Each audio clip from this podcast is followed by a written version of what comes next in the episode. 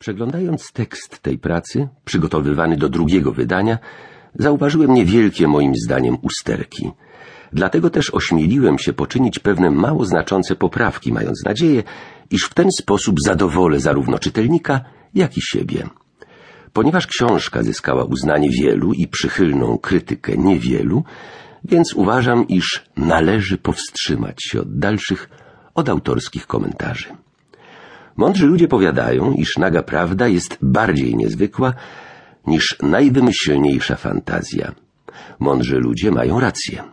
Stanowczo więc wybieram prawdę, choćby z tej przyczyny, że daje większe szanse fantazji. Muszę jednak choć w kilku słowach wytłumaczyć się czytelnikowi. No bo jakże? W Japonii nigdy nie byłem. Na sprawach Dalekiego Wschodu nigdy się nie znałem. A tu powieść właśnie o Dalekim Wschodzie.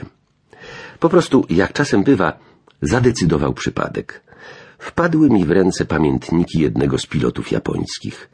Ponieważ zwykle pisuje o lotnictwie, więc rzecz mnie zainteresowała. W miarę zaś czytania zafascynowały mnie przeżycia i doznania tego człowieka, tragedia lotnika, któremu kazano zostać kamikadze. Kamikadze to boski wiatr. Kamikadze to krzyk rozpaczy, ostatnia nadzieja fanatycznych imperialistów z naczelnego dowództwa w Tokio. Kamikadze to nazwa samobójczych jednostek lotniczych w Japonii.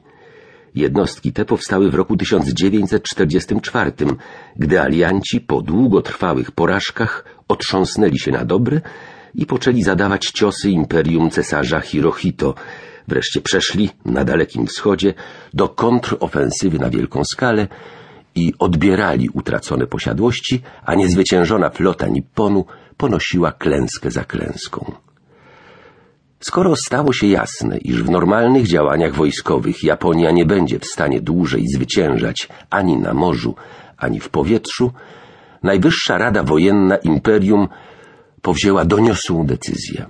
Utworzono kamikadze, samobójcze jednostki lotnicze, których zadaniem było startowanie z ładunkiem bomb, znalezienie okrętu wroga, znurkowanie i uderzenie weń oraz zniszczenie przeciwnika i samego siebie. Dowódcy japońscy, posiadający swoistą mentalność, niezrozumiałą dla przeciętnego Europejczyka, zdawali sobie sprawę z korzyści płynących z użycia kamikadze. W walkach na Dalekim Wschodzie, gdzie poszczególne wyspy czy też archipelagi oddalone były od siebie często o setki kilometrów, zaś od Japonii czy Stanów Zjednoczonych dzieliły je tysiące mil oceanu, marynarka wojenna odgrywała zasadniczą rolę. Uzyskanie przewagi na morzu oznaczało zwycięstwo.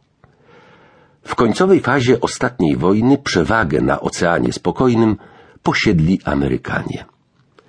Aby uniknąć katastrofy, trzeba było za wszelką cenę zniszczyć okręty amerykańskie. Można to było osiągnąć używając lotnictwa. Flota bowiem Imperium Wschodzącego Słońca, swego czasu wprost niezwyciężona, została mocno nadwyrężona.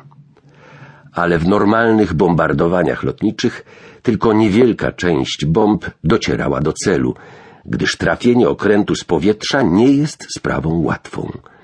Tymczasem przy użyciu kamikadze, gdy pilot celował własnym samolotem, sytuacja zmieniała się krańcowo.